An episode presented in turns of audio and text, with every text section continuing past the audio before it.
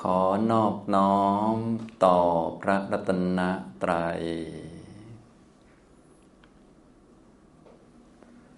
สวัสดีครับท่านผู้สนใจในธรรมะทุกท่าน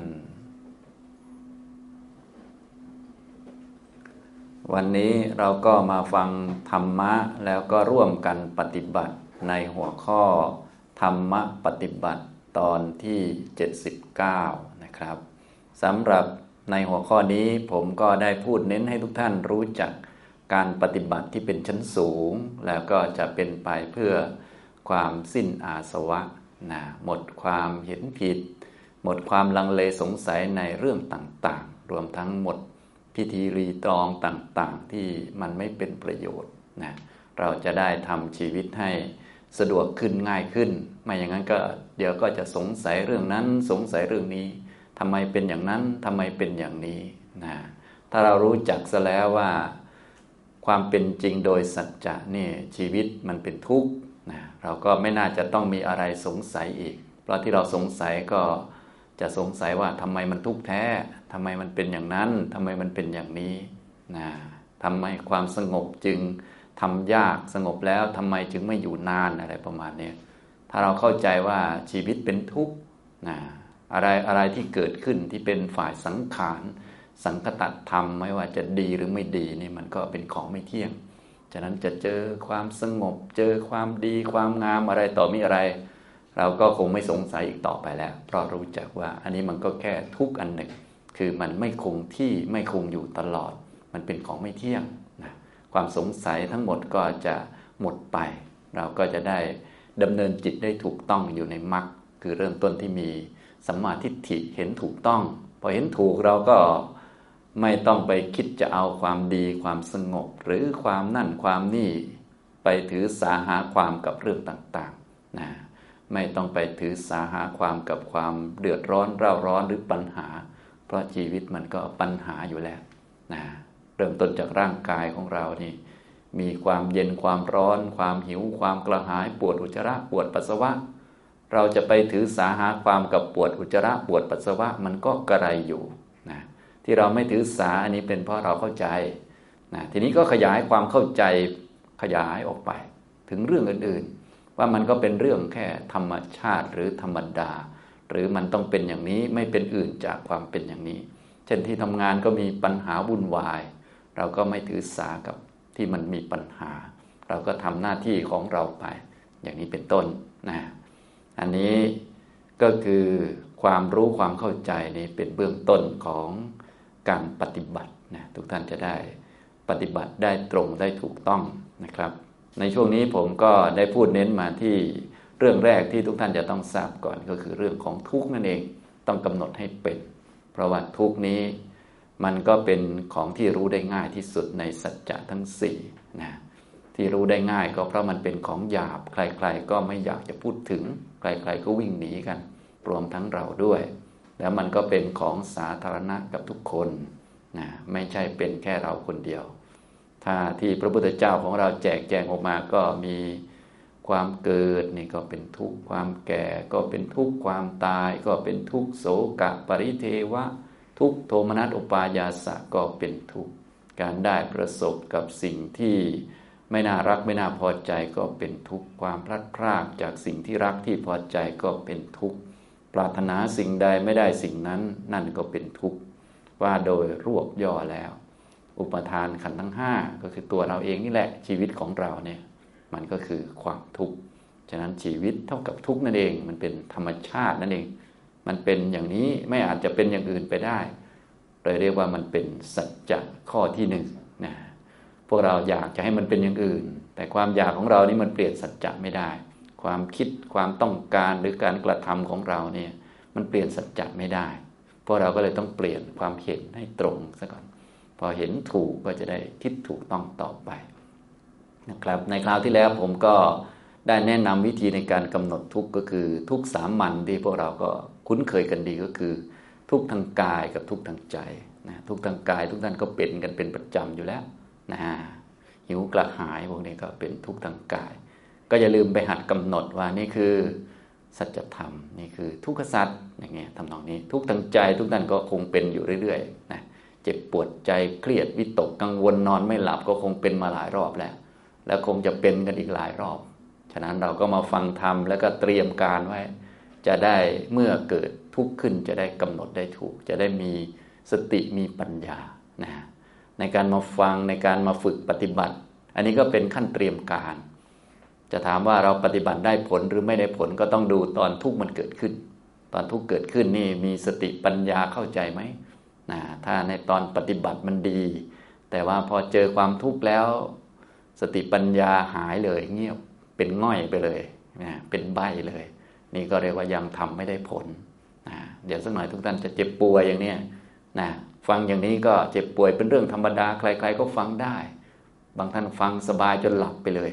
แต่พอป่วยขึ้นมาทีนี้แหละโวยวายโวกเวกแหละอันนี้เรียกว่าเราเตรียมการยังไม่ดี เตรียมการยังไม่ชัดเจน พอเกิดเหตุการณ์ขึ้นมาก็ไม่มีสติ ไม่มีปัญญาพอที่จะเข้าใจว่านั่นคือสัจจนะแต่ถ้าไม่เตรียมการซะเลยก็เรียกว่าก็หนักกว่าเดิมอีกพวกเราก็เลยต้องมาเตรียมแล้วเตรียมให้เพียงพอ เวลามันเกิดเหตุการณ์จะได้ไม่ตกใจนะ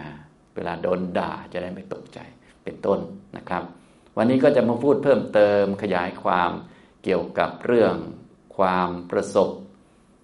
กับสิ่งที่ไม่น่ารักไม่น่าพอใจเป็นทุกข์ แล้วก็ความพลัดพรากจากสิ่งที่รักที่พอใจเป็นทุกข์นะซึ่งพวกเราก็มีกันเป็นประจำแล้ว แต่ว่าพวกเราไม่ได้เอามากำหนด ไม่ได้เอามาฝึกปัญญา ฉะนั้นเวลาเจอเรื่องอะไรเราต้องบอกตัวเองสอน สอนตัวเองนั่นเอง คือความเป็นจริงมีอยู่แล้ว ถ้าเราไม่สอนตัวเอง ตัวเองก็ไม่ฉลาด ทั้งทั้งที่ก็ได้ประสบกับสิ่งไม่น่ารักไม่น่าพอใจมาเยอะแล้ว แต่ว่าไม่เก่งสักทีนะ แล้วก็เวลาประสบอีกทีก็ใจหายใจคว่ำอยู่เรื่อย คว่ำไปคว่ำมาจนหัวขมำเจออีกทีก็คว่ำอีกที มันก็ไม่ไหวเหมือนกันเนาะว่าไปแล้ว เรียกว่าไม่ฉลาดเลย ประสบการณ์เยอะแต่ว่าไม่เก่งเลยประมาณนั้นนะฉะนั้นพวกเราก็อย่าลืม ใช้ประสบการณ์ที่ได้มาในชีวิตให้เกิดประโยชน์นะก็ต้องมาฟังธรรมะก่อน แล้วก็มาฝึกสติสัมปชัญญะฝึกเตรียมการไว้นะการได้ประสบกับสิ่งที่ไม่น่ารักไม่น่าพอใจเป็นทุกข์คือเป็นสัจธรรมเป็นความเป็นจริง และเป็นที่ตั้งแห่งความทุกข์นานาประการ ก็ไม่ใช่เราคนเดียวหรอกก็เป็นกับทุกคนนะว่าไปแล้วก็พวกเยอะพวกเยอะ และใครๆก็ไม่อยากจะได้ด้วย ก็ตรงกับหลักสัจจะเลย ก็คือเป็นของหยาบใคร ๆ ก็ไม่อยากจะได้ แล้วก็สาธารณะกับทุกคนนะก็เข้ากับหลักสัจจะข้อที่หนึ่งเลยนะใคร ๆ ก็ไม่อยากได้รวมทั้งเราด้วย แถมได้กันทุกคนด้วย รวมทั้งเราด้วยอีกเหมือนกัน ก็ครบแล้วเป็นสัจธรรม ทุกท่านก็ฟังแล้วทีนี้ก็เตรียมตัวรับได้เลย การประสบกับสิ่งที่ไม่น่ารักไม่น่าพอใจ สิ่งที่ไม่น่ารักไม่น่าพอใจมันก็มีอยู่สองอย่าง อันที่หนึ่งก็คืออารมณ์ หรือสิ่งแวดล้อมภายนอก เหตุการณ์สถานการณ์ต่างๆ ถ้าพูดเป็นภาษาหนังสือก็คือ รูปเสียง กลิ่นรสโผฏฐัพพะที่มันไม่น่ารักไม่น่าพอใจที่มันก่อให้เกิดความทุกข์ขึ้นมานะสิ่งแวดล้อมต่างๆ อย่างเช่น สิ่งแวดล้อมในที่ทำงานที่ไม่น่าทำอย่างนี้นะสิ่งแวดล้อมทางด้านสังคมนะที่มีแต่เรื่องวุ่นวาย อันนี้ก็เป็นสัจธรรม เป็นเหตุก่อให้เกิดความทุกข์นานาประการครั้นอยู่ในสิ่งแวดล้อมอย่างนี้ จะทำให้เราอยู่สบายมันก็เป็นไปไม่ได้ เพราะมันเป็นสัจจะและจะอยู่ที่ไหนมันก็ต้องมีภาวะนี้ในวาระใดวาระหนึ่งนั่นเองนะเพราะว่าเป็นการประสบกับสิ่งแวดล้อมคือรูปหรือเสียงอย่างนี้นะเราไปเปิด YouTube ดูนี่ก็มีรูปที่ไม่น่าพอใจให้เราดูเยอะแยะนะก็เป็นสิ่งแวดล้อมในยุคนี้ ที่ต้องมีอยู่มันเป็นสัจธรรมนะเราคงไม่อยากให้มีนะ ใคร ๆ ก็ไม่อยากให้มีแต่ว่ามันเป็นไปไม่ได้ เพราะว่ามันเป็นสัจธรรมต้องเป็นอย่างนี้ เสียงอย่างเนี้ยเสียงที่ไม่น่าพอใจมีเยอะไหมครับเนี่ย มีเยอะเหมือนกันเนาะเราฟังแล้วก็เจ็บปวดทรมานเป็นต้นเหตุของความทุกข์คิดมาก วิตกกังวลจนกระทั่งจิตฟุ้งซ่านไปเลยก็มี นี่ก็เป็นสัจธรรมที่ต้องมีอยู่ พวกเราก็จะได้รู้จักต่อไปเวลาไปเจอรูปเสียง กลิ่นรส โผฏฐะสิ่งแวดล้อมบุคคลหรือเหตุการณ์ต่าง ๆ ที่ไม่น่าพอใจได้ประสบหรือได้อยู่ร่วม ได้มาประสบได้อยู่ร่วม เราก็จะได้กำหนดได้ ว่านี้คือทุกขสัจคือสัจธรรม ถ้าเป็นในความรู้สึกของพวกเราก็คงอยากจะอยู่แต่ในสังคมที่ดี ที่มีแต่ความสุขที่มีแต่เพื่อนฝูงที่มีแต่นู่นนี่นั่นอะไรอย่างนี้นะซึ่งมันไม่มีจริงแบบนั้นนะมันไม่ใช่สัจธรรม สัจธรรมความจริงก็คือ การได้ประสบกับสิ่งไม่น่ารักไม่น่าพอใจนี่มันเป็นสัจจะอันนี้เรื่องของอารมณ์วัตถุภายนอกนะอีกส่วนหนึ่งส่วนที่สองก็คือบุคคลทีนี้บุคคล บุคคลที่เป็นศัตรู บุคคลที่คิดแต่จะทำร้ายเรา คิดแต่จะเอาผลประโยชน์จากเรา คิดแต่จะให้เราล่มจมเนี่ยเราก็มีโอกาสอยู่ใกล้ชิดกับคนเหล่านี้ และเป็นสัจธรรมด้วยนะ การที่เราได้อยู่ในสังคมที่ดี พวกนี้ยังไม่ใช่สัจธรรมอันนี้มันเป็นผลของบุญที่เราทำมา แต่แน่นอนวันหนึ่งพวกเราจะหมดบุญนะและกรรมไม่ดีพวกเราก็ทำบาปมาเยอะเนาะนะฉะนั้นก็ต้องเตรียมรับไว้แหละ มันเป็นสัจธรรม จะกินแต่ผลของบุญบรรเทาทุกไปวันๆมันก็บรรเทาก็คือบรรเทามารักษาไม่หายขาดเดี๋ยวสักหน่อยก็หมดยาบรรเทาก็เดี่ยงกันหมด ก็เลยต้องระวังกันไว้ อย่าได้ประมาทอย่างนี้นะครับอันนี้บุคคลเนี่ย การที่เราได้อยู่ใกล้ชิดกับบุคคลที่เป็นศัตรู คิดแต่จะทำร้าย คิดแต่เรื่องไม่ดีใส่เรา คิดแต่ให้เราพินาศฉิบหายล่มจม คิดแต่จะเอาผลประโยชน์จากเรา คิดแต่จะทำร้ายเราทำให้เราแตกแยกกับคนนั้นคนนี้นะเหตุการณ์แบบนี้ก็จะมีอยู่ และเป็นสัจจะข้อที่หนึ่งนั่นเองนะก็คือการประสบกับสิ่งที่ไม่น่ารักไม่น่าพอใจเป็นทุกข์นะครับก็ แบ่งเป็นสองอย่าง อันที่หนึ่งก็คืออารมณ์ หรือว่าสถานการณ์แวดล้อมทั้งหลายนะสถานการณ์ที่มันไม่น่าพอใจเนี่ยมันก็เป็นสัจจะเหมือนกันนะบุคคลที่เป็นศัตรูคิดแต่เรื่องไม่ดี คิดแต่ให้เราพินาศล่มจม คิดแต่หาเรื่องเราก็มีอยู่นี่ก็เป็นสัจธรรมนะทุกท่านก็ต้องรู้จักอันนี้ นี่ก็คือ สัจจะ ข้อที่หนึ่งคือทุกนั่นเองในหัวข้อที่แยกออกมาว่า การได้ประสบกับสิ่งไม่น่ารักไม่น่าพอใจเป็นทุกข์นะต่อไปอีกข้อหนึ่งที่คล้าย ๆกัน แต่เป็นเรื่องของการพลัดพราก การพลัดพราก ความพลัดพรากจากสิ่งที่รักที่พอใจนี่ก็เป็นทุกข์นะการพลัดพรากจากสิ่งที่รักที่พอใจ สิ่งที่รักที่พอใจก็มีสองอย่างก็คืออารมณ์นั่นแหละ สิ่งแวดล้อมวัตถุต่างๆนะ วันหนึ่งเราก็จะต้องสูญเสียไป ไม่ว่าจะเป็นรูปเสียงกลิ่นรสผลตภะพวกนี้ความสะดวกสบายทั้งหลายนี่นะที่พวกเราได้มาด้วยผลของบุญนี่ อันนี้บอกไปแล้วเมื่อกี้นี้ยังไม่ใช่สัจจะนะ ที่เราได้มาสังคมที่มีความสุขสงบร่มเย็นบ้านที่อยู่สบายสะดวกนี่ยังไม่ใช่สัจจะแต่ที่เป็นสัจจะคือความหมดสิ่งเหล่านี้ไปความพลัดพรากจากความสะดวกสบายที่เคยมีนะอยากได้อะไรก็ได้ แหมไปอยากไปไหนก็ไปได้สะดวกนี่ยังไม่ใช่สัจจะนะ อันนี้เป็นแค่ผลของบุญนะผลของบุญมันบรรเทาไว้ ฉะนั้นบุญเนี่ยจึงเป็นเครื่องเครื่องบรรเทาทุกข์ได้อยู่ แต่ว่าจะให้พ้นจากทุกข์ไปมันไม่ได้ ตัวที่จะช่วยให้พ้นคือมรรคนั่นเองนะฉะนั้นที่สะดวกสบายได้เห็นรูปสวยๆได้ฟังเสียงเพราะอยู่เสมอ อันนี้ยังไม่ใช่จัจจำนะ ก็ตัวที่เป็นสัจธรรมคือจะต้องหมดสิ่งเหล่านี้ จะต้องพลัดพรากจากสิ่งเหล่านี้ ฉะนั้นทุกท่านที่มีสิ่งสะดวกสบายอยู่นี่นะ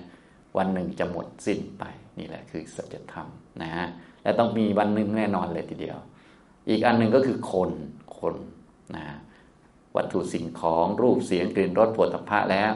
อีกส่วนหนึ่งก็คือบุคคล บุคคลที่เป็นญาติมิตรพี่น้อง หวังแต่ความเจริญให้เรา คิดดีๆ กับเรา ไม่คิดทำร้ายเรา เช่น แม่ของเราเนี่ยคิดแต่เรื่องดีๆ เจริญให้กับเรา ถึงคำพูดของเขาอาจจะไม่ถูกใจเราบ้าง แต่ในความคิดของเขาเนี่ยเขาไม่เคยคิดร้ายกับเรา พ่อเราแม่เรา พี่น้องเราญาติปู่ย่าตายาย พวกนี้นะคนที่อยู่ใกล้ชิดเราแล้วคิดดีๆ กับเรานี่ยังไม่ใช่สัจธรรมนะสัจธรรมก็คือการจะพลัดพรากจากเขาออกไปเนี่ยคือสัจจะนี่พอเข้าใจไหมนี่อย่างนี้ทุกท่านก็จะได้ทราบนะ เนี่ยสัจจะข้อที่หนึ่งนี่โหดเนาะไม่มีใครอยากได้เลยว่าไปแล้ว และทุกคนก็ได้กันทุกคนเป็นสาธารณะ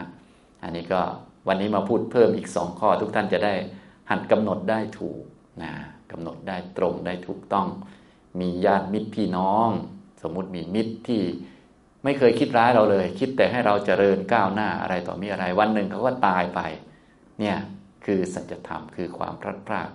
จากสิ่งที่รักพอใจบุคคลที่คิดแต่เรื่องดีๆ ให้กับเรา ซึ่งมีน้อยคนที่จะเป็นอย่างนี้ คนส่วนใหญ่ก็จะเป็นกลางๆนะการพลัดพรากจากบุคคลที่รักเราหรือคิดดี ๆ ต่อเราหวังประโยชน์แก่เราทำอะไรก็เพื่อเกื้อกูลดันตูดเราเนี่ยที่เขาพลัดพรากไปนี้คือสัจธรรมนะพ่อแม่เราเนี่ยก็วันหนึ่งก็ตายนี่คือสัจธรรมอย่างนี้นะครับ ถ้าเป็น ข้อต้นที่พูดไปแล้วก็การประสบกับสิ่งไม่น่ารักไม่น่าพอใจ ก็เป็นทุกข์นะความพลัดพรากจากสิ่งที่รักที่พอใจก็เป็นทุกข์มันต้องเป็นอย่างนี้ไม่เป็นอื่นจากความเป็นอย่างนี้ ก็เลยเรียกว่ามันเป็นสัจธรรมนะครับ ทุกท่านก็อย่าลืมไปกำหนดดูนะพอกำหนดดูทุกขสัตว์เป็นแล้ว ท่านก็จะเห็นสมุทัยสัตว์มันก็จะแอบมาด้วยกันนะต้องรู้จักแล้วทีนี้ เพิ่มมาอีกตัวหนึ่ง เช่นเวลาเราประสบกับอารมณ์ หรือเรื่องเหตุการณ์ สถานการณ์ที่ไม่น่าพอใจจะมีอะไรแอบมาด้วยครับ มีตัณหามาด้วย คืออยากจะไม่เจอ อยากจะให้มันเป็นอย่างอื่น สถานการณ์ทั้งหลายที่มันเป็นของไม่ดีที่ไม่น่าพอใจนี้เป็นทุกขสัตว์ส่วนอยากจะให้มันมีอยากจะให้มันหมดอันนี้คือ สมุทยสัตว์นี่พอเข้าใจไหมครับสองอันนี้มันจะดับไปด้วยกัน นะเมื่อหมดเหตุการณ์นี้ ความอยากจะไม่ให้เหตุการณ์นี้มีมันก็จะหมดไปด้วยกันนะอย่างนี้ ฉะนั้นให้เรารู้จักอันง่ายก่อนอันง่ายคือทุกข์พอรู้จักอันง่ายยอมรับได้แล้ว เดี๋ยวจะเห็นสมุทัยมันแอบมาด้วยกัน ต่อไปก็ให้เห็นแยกแยกเป็นสองอย่าง จริง ๆ มันมาด้วยกันตลอดตั้งนานแล้ว แต่ว่าเราไม่เก่งเราก็ดูทีละอันนะพอเก่งแล้วก็ดูทั้งสองอันเลย แล้วก็ดูทั้งเหตุการณ์ สถานการณ์ ที่มันไม่น่าพอใจ ทั้งบุคคลที่คิดร้ายกับเรานะวันหนึ่งวาระหนึ่งเขาต้องหายหัวไปเนาะความอยากจะไม่ให้เขามีก็หายไปด้วย พร้อมกับที่เขาหายไปนั่นแหละ อยากกับเขาเนี่ยไปด้วยกันเลยนะแต่เขาที่ทำให้ต้องประสบเนี่ยอันนี้คือทุกขสัตว์ส่วนอยากนี้คือสมุทยสัตว์สองอันดับไปด้วยกันเรียกว่า นิโรธานี่อย่างนี้พอเข้าใจไหมนะอย่างนี้ ฉะนั้นนิโรธาเราก็เลยไม่ต้องไปทำขึ้นอะไรเลย แต่เดิมเนี่ยเราโอ้โหชนด่าเลยนะ เป็นควายขิดเขาเริ่มแต่ขิดทุกสัตว์ขิดไอ้หมอนั่นเลย แถมอยากจะไปทํำยังไงดีนะสวดมนต์ไล่มันอะไรมันโอ้โหมั่วไปเรื่อยเลยนะเห็นไหมมันไม่เป็นมรรคฉะนั้นมรรคนี่ก็คือความรู้จักทุกรู้จักว่า เออมันเป็นธรรมชาตินะมันเป็นสัจธรรม และอยากก็เป็นสัจธรรมคือสมุทัยไม่ต้องทำตามมันให้ละมันอดทน ต่อไปเมื่อมันเกิดแล้วมันก็จะดับไปด้วยกัน นะเรามีหน้าที่ตรงนี้ก็คือเจริญมรรคให้ถึงนิโรธ โดยมรรคเราก็อาศัยฝึกมาจากการกำหนดรู้ทุกขละสมุทัย การยอมรับหรือเข้าใจทุกข์มากขึ้น เข้าใจโลกมากขึ้น แล้วก็อดทนไม่ทำตามความอยาก อันนี้ก็คือการเจริญมรรค พอมรรคเพิ่มขึ้นก็เข้าใกล้นิโรธมากขึ้น พอเข้าใจไหมครับอย่างนี้ นี่แหละก็คือการปฏิบัติธรรมอย่างแท้จริง ปฏิบัติอยู่ในกรอบของสัจจสี่นะ อย่างนี้ทำนองนี้นะครับ อันนี้นี่ก็คือข้อที่ว่าการได้ประสบกับสิ่งไม่น่ารักไม่น่าพอใจเป็นทุกข์นะส่วนข้อว่าความพลัดพรากจากสิ่งที่รักที่พอใจเป็นทุกข์ก็แบบเดียวกันเลย ถ้าเราทำเป็นแล้วมันจะเหมือนกันหมดเลย ทุกอารมณ์ไป ก็จะยังลงสู่อริยสัจทั้งหมด ก็คือการได้ประสบก็เป็นทุกข์ไปแล้ว ต่อไปความพลัดพรากนะ ในอารมณ์ที่ดีความสะดวกสบาย ต่อมาความสะดวกสบายไม่ดีแล้ว ตกกระป๋องไปแล้ว แต่เดิมมีแต่คนนับหน้าถือตาคุณเจ้านายครับ อยากได้อะไรบอกเลยครับ ตอนหลังมาทำเองเลย ต้องพลัดพรากจากสิ่งที่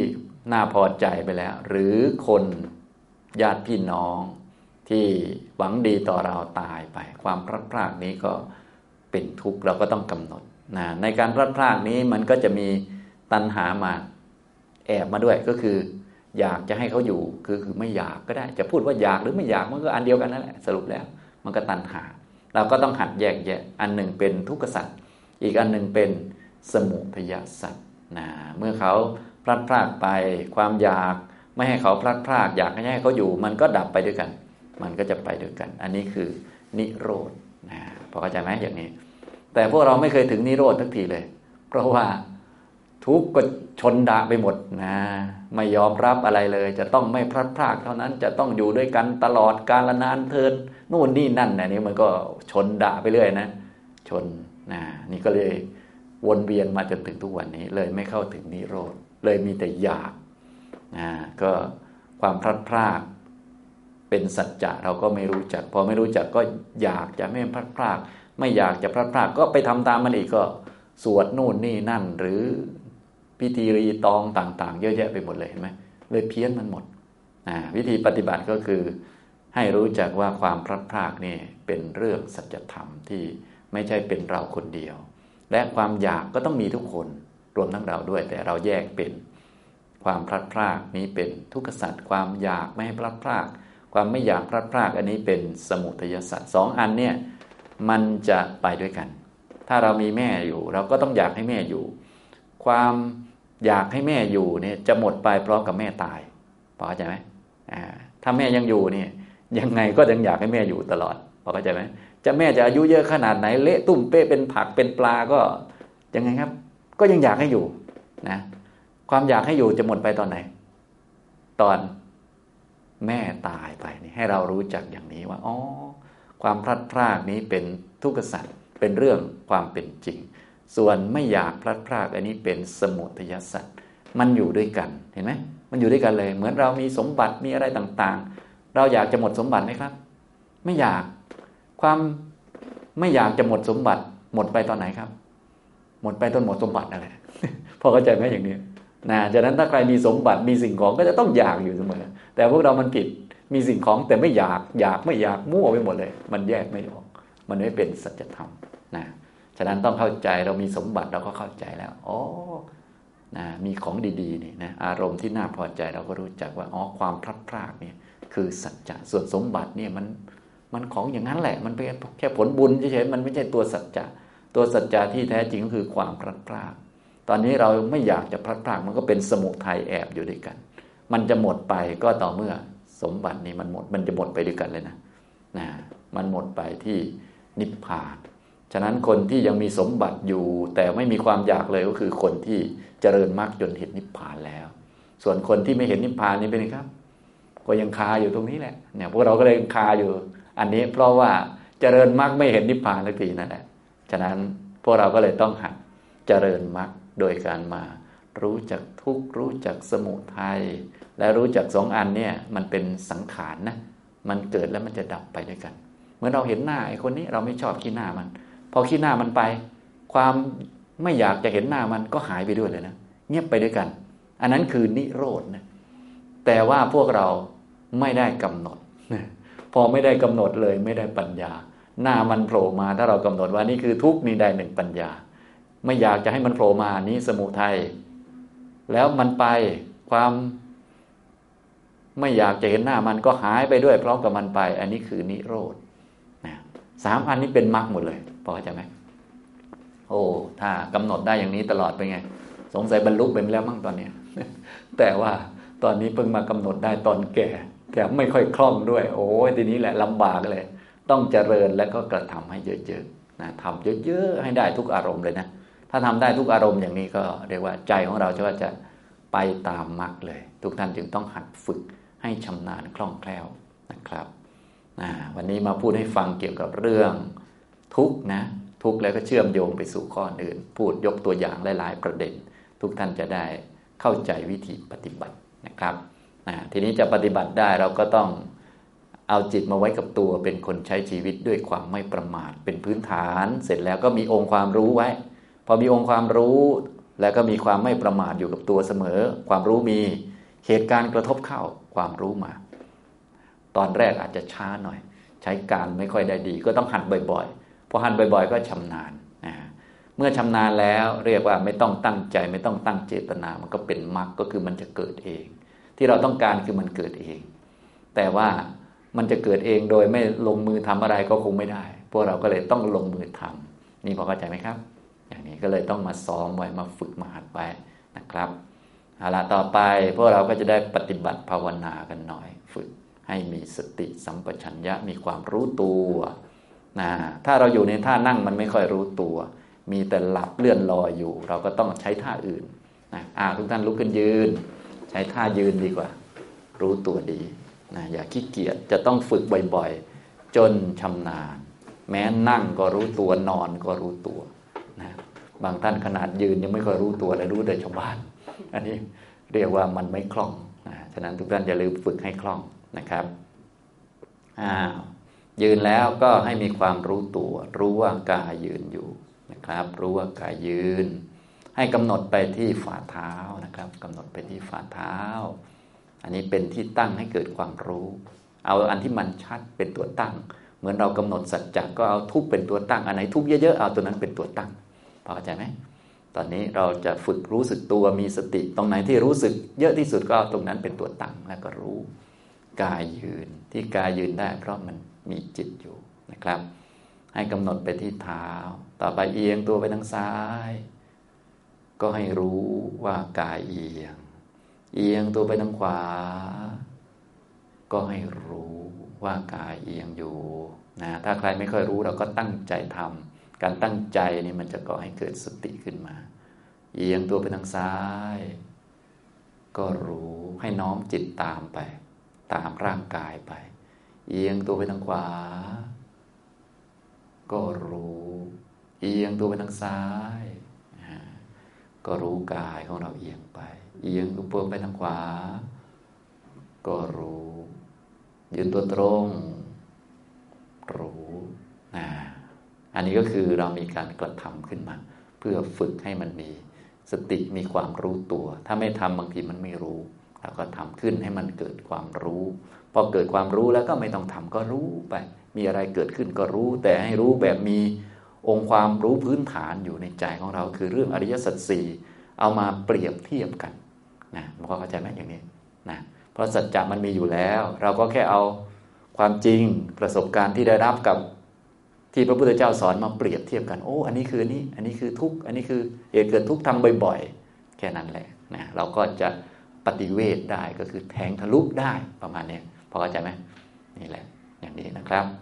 อ่าต่อไปทุกท่านยืนตัวตรงตั้งใจหายใจเข้าลึกๆ หายใจออก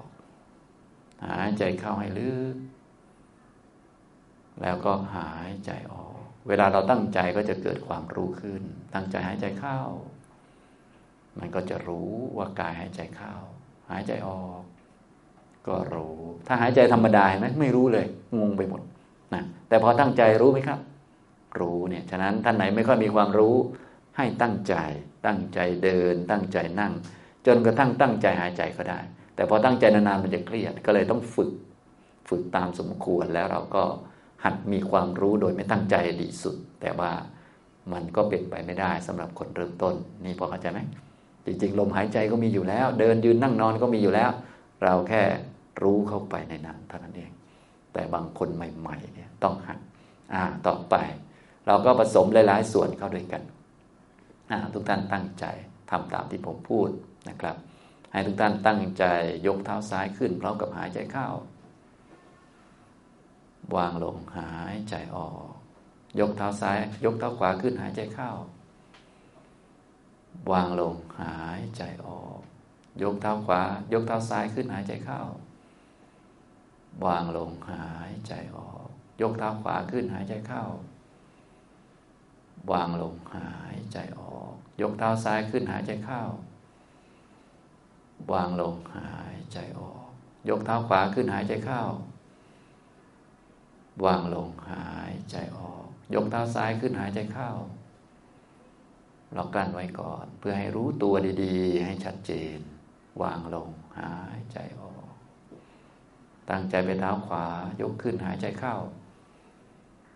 วางลงหายใจออกนะถ้าเราทำอย่างมีสติไปสักพักหนึ่งสติก็จะเริ่มมีกำลังขึ้นพอมีกำลังขึ้น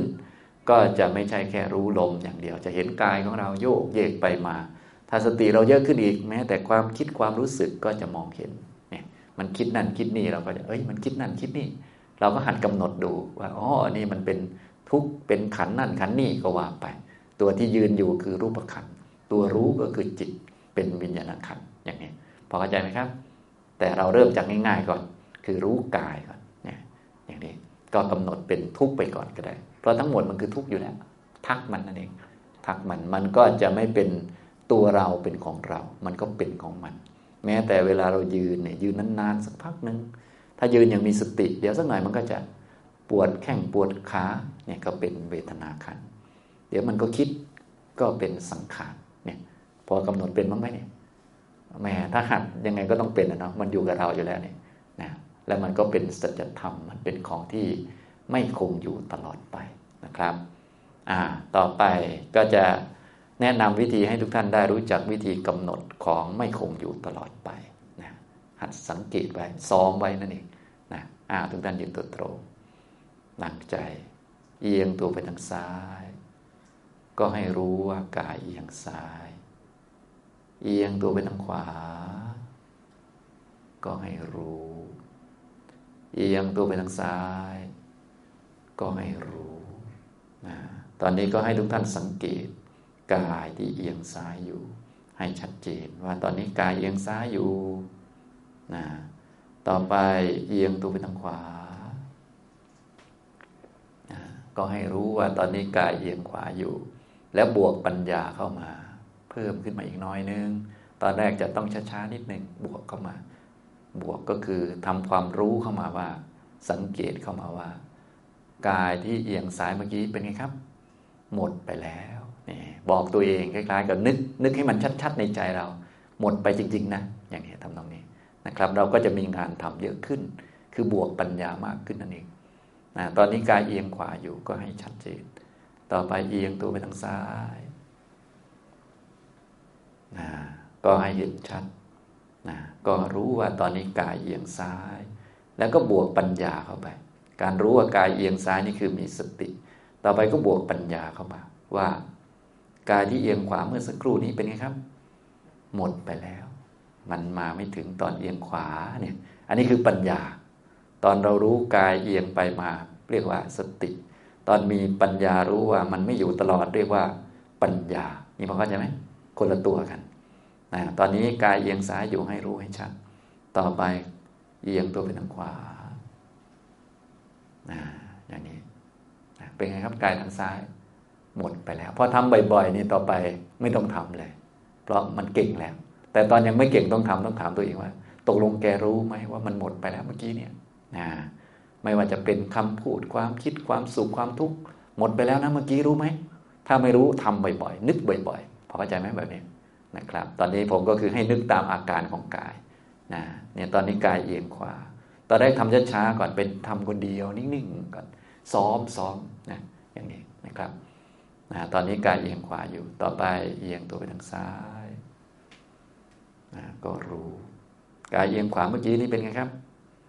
หมดไปแล้ว ต้องหมดไปแล้วในใจของเราจริงๆนะให้มันเชื่อตัวเอง ให้มันเอาความจริงมาเป็นพยานนะอาจารย์พูดมันไม่ค่อยเชื่อเนาะถ้างั้นไปพูดเองก็แล้วกัน ไปบอกตัวเอง บอกจนมันเชื่อแหละบางคนเชื่อง่าย บางคนเชื่อยากหัวแข็งหัวอ่อนไม่เหมือนกันเนาะไม่ว่ากันนะต่อไปยืนตัวตรง ก็รู้ฉะนั้นถ้าคนหัวอ่อนเป็นคนมีศรัทธา พระพุทธเจ้าว่าไงก็ว่างั้นบรรลุไปเลยนะส่วนพวกเราไม่รู้จะแข็งยังไงแล้วนะเพราะพระว่าอย่างหนึ่ง บอกว่าทำบาปได้ผลไม่ดีนะยังอุตส่าห์ทำอยู่เลยเนี่ยแสดงว่าหัวแข็งหน้าดูเหมือนกัน แค่เรื่องพื้นๆยังไม่ยอมเลยนะบอกว่าให้ทำดีนะจะได้ผลของดี ยังไม่ยอมทำกันเลยขนาดนั้นนะหัวแข็งขนาดนั้น อันนี้ระดับสัจจะก็ยากขึ้นไปอีกแหละทีนี้ฉะนั้นพวกเราก็พอรู้แล้วเราก็ไปหัดพื้นๆด้วย พอเข้าใจไหมนะไปหัดมีศรัทธา เชื่อปัญญาของพระพุทธเจ้า ตรัสยังไงต้องเป็นอย่างนั้น ถ้าเป็นแบบนี้นะ เราฟังปุ๊บบรรลุได้เลย แต่ว่าพวกเรานี่บรรลุยากเพราะว่า ไม่ได้เกี่ยวกับธรรมะนะ เกี่ยวกับหัวแข็งเองช่วยไม่ได้ แค่บอกว่าอย่าทำชั่วนะมันไม่ดียังอุตส่าห์ทำเลยบางทีคนเรา อย่าไปขี้เกียจนะ มันไม่ดีเป็นไงครับขี้เกียจดีกว่าค่ะ เอาไปเถียงพระทำไมเป็นสินี่คนเรานะอย่างนี้ ฉะนั้นถึงแม้เราจะไม่ดีอยู่ แต่อย่าเถียงคำสอนใช้ได้ ถึงแม้เราจะขี้เกียจอยู่ แต่อย่าเถียงคำสอนว่าขี้เกียจไม่ดีก็คือไม่ดีนะ ยอมรับซะพอเข้าใจไหมถึงเราจะทำชั่วอยู่ แต่อย่าเถียงคำสอนว่าทำชั่วแล้วจะได้ดี ได้ดีเพราะทำชั่วไม่มี ถ้าทำชั่วอยู่ ก็รู้ว่าไม่เหมือนคำสอนของพระพุทธเจ้าก็คือ ถ้าคำสอนพระพุทธเจ้านี่ถ้าทำชั่วจะต้องได้รับผลไม่ดี แล้วเรายอมรับได้โอเค อย่าเถียงแค่นั้นเองพอเข้าใจไหมไม่ใช่เป็นคนดีนะ แต่อย่าเถียงให้มีศรัทธาพอเข้าใจไหมนี่แบบนี้ต้องฝึกอย่างนี้ พวกเราก็ชอบเถียงไง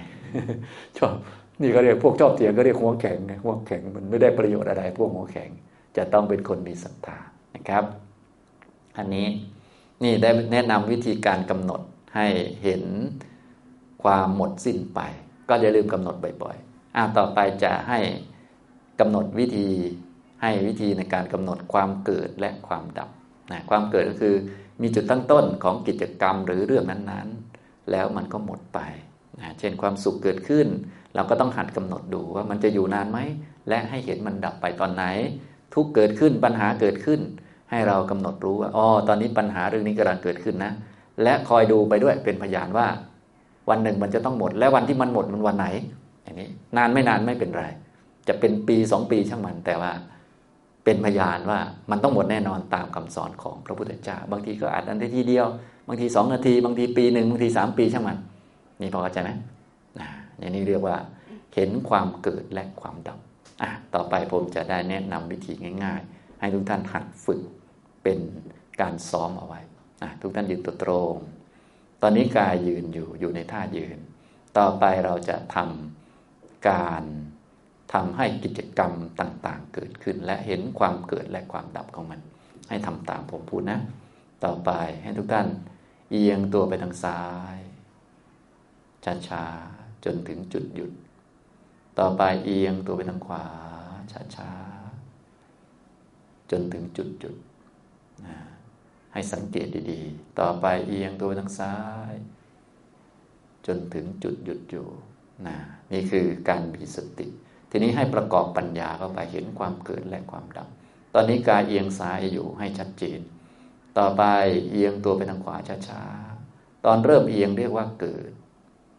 พอเอียงขวาเสร็จเรียบร้อยเรียกว่า ดับพอเข้าใจไหมอ่าเกิดและดับเคยเห็นไหมทีนี้นี่แหละคือเกิดและดับ ตอนนี้กายเอียงขวาอยู่เป็นจุดตั้งต้น ต่อไปให้ทุกท่านเอียงตัวไปทางซ้ายเนี่ยเอียงซ้ายเกิดหรือยังเกิดแล้วอพอไปถึงจุดที่เอียงสำเร็จก็เรียกว่า ดับแล้ว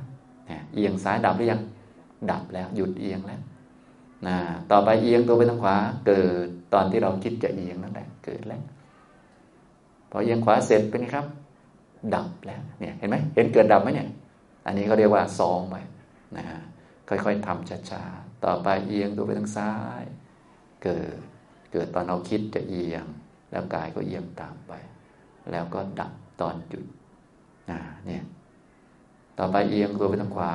เกิดขึ้น ตอนเราคิดที่จะเอียงขวาแล้วกายก็เอียงตามไป จนเอียงเสร็จก็ดับ เอียงตัวไปทางซ้าย เกิด ให้เรารู้จักจุดตั้งต้นของมันนะ แล้วก็ดับ เอียงตัวไปทางขวา เกิด แล้วก็ดับ นี่ให้เราคุ้นกับพวกนี้ทำช้าๆก่อน เอียงไปทางซ้ายเกิด แล้วก็ดับ เอียงตัวไปทางขวา เกิดขึ้น แล้วก็ดับ ต่อไปยืนตัวตรงนะการเอียงไปเอียงมาที่เราทำมาก็ดับไป เหลือแต่ยืน นี่พอเข้าใจไหมทุกอย่างมันมีแต่เกิดและดับอย่างนี้ ทุก ๆ กิจกรรมมันจะเกิดจากความคิดก่อน แต่ว่ายังไม่เห็นความคิดไม่เป็นไรเอากายเป็นตั้งตั้งก่อน เมื่อเราจะทานข้าวก็มีความคิดที่จะทานเกิดขึ้น และดับไปตอนไหนครับ แน่นท้องแล้วนะแต่ส่วนใหญ่พวกเราไม่ได้รู้ไงไม่ได้กำหนดว่าอ๋อนี่อยากทานอาหารเกิดแล้ว อยากทานอาหารก็ดับ นี่พอเข้าใจไหมเนี่ยพอเราไม่เข้าใจอย่างนี้ปัญญาก็เลยไม่เกิดทั้งทั้งที่อยากก็ดับไปหลายรอบแล้วนะแต่มีปัญญาไหมบรรลุทำอะไรไหมไม่บรรลุสักอันเลยยังงมโคงอยู่เหมือนเดิมเลยเนี่ยเห็นไหมนะจนชีวิตจะดับหนึ่งชีวิตแล้วเนี่ย เกิดดับไปไม่รู้เท่าไหร่ต่อเท่าไหร่ แต่ว่าปัญญาไม่เกิดนะฮะฉะนั้นวันๆนี่มีเกิดดับเยอะแยะไปหมดเลย แต่เราไม่ต้องเอาทั้งหมด เพราะการปฏิบัติเราสุ่มตัวอย่างมา เอาอันชัดๆมานะพอเข้าใจไหม โดยเฉพาะอันที่ทำให้เราได้สัจจะเยอะๆคือ ทุกนี่ได้สัจจะอันไหนรู้สึกทุกอันนั้นแหละดี อยากอันนั้นแหละดีนะแต่พวกเราคงจะไม่ชอบกันนะนั่นแหละตรงกับหลักสัจจะเลยคือใครๆก็ไม่ชอบ แถมเป็นสาธารณะกับทุกคนนี่พอเข้าใจไหมครับนะอะทุกท่านนั่งลงนะครับ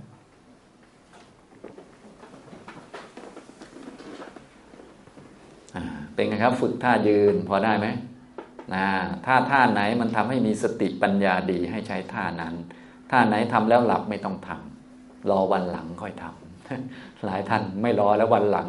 ทำท่าหลับนี่แหละ แล้วก็หลับตลอดไม่แก้ไขอย่างนี้ใช้ไม่ได้นะ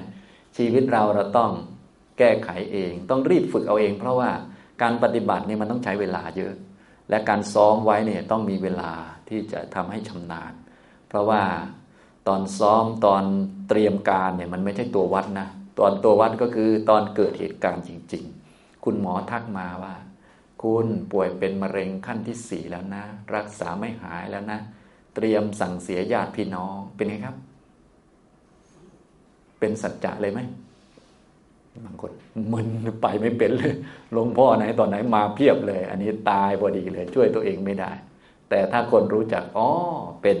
ทุกขสัจจะเป็นสัจจะนะพอรู้อย่างนี้ปุ๊บ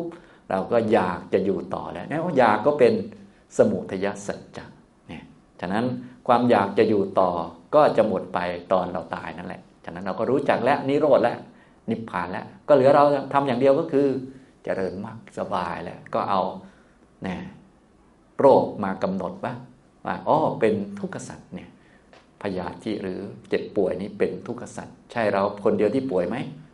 ไม่ใช่นี่อย่างนี้แค่นั้นเนี่ยก็ได้หมดแล้วเห็นไหมนะเนี่ยพวกเราก็จะได้เข้าใจวิธีปฏิบัติต่อสัจจะทุกเรื่องเลยนำไปใช้ได้ทุกเรื่องเลยนะใช้ได้ทุกเรื่อง เพราะว่า โดยสรุปรวบย่อแล้ว ทั้งชีวิตเนี่ยอุปทานขันธ์ทั้งห้าเป็นทุกข์นะถ้าสรุปอย่างนี้แล้วอะไรไม่เป็นทุกข์มันไม่มีซะแล้ว มันเป็นสัจจะไปหมดเลย และทุกนี้มันก็มาจากอันเดียวคือตัณหาถ้าหมดตัณหาทุกก็หมดจบแค่นี้นะพอเข้าใจไหมเอ้ฟังดูก็ง่ายดีเนาะแต่ว่าทำยากนะทุกท่านก็อย่าลืมพากันฝึกหัดทำนะครับ เอาละบรรยายและร่วมกันปฏิบัติในวันนี้ก็คงพอสมควรแก่เวลาเท่านี้นะครับ อนุโมทนาทุกท่านครับ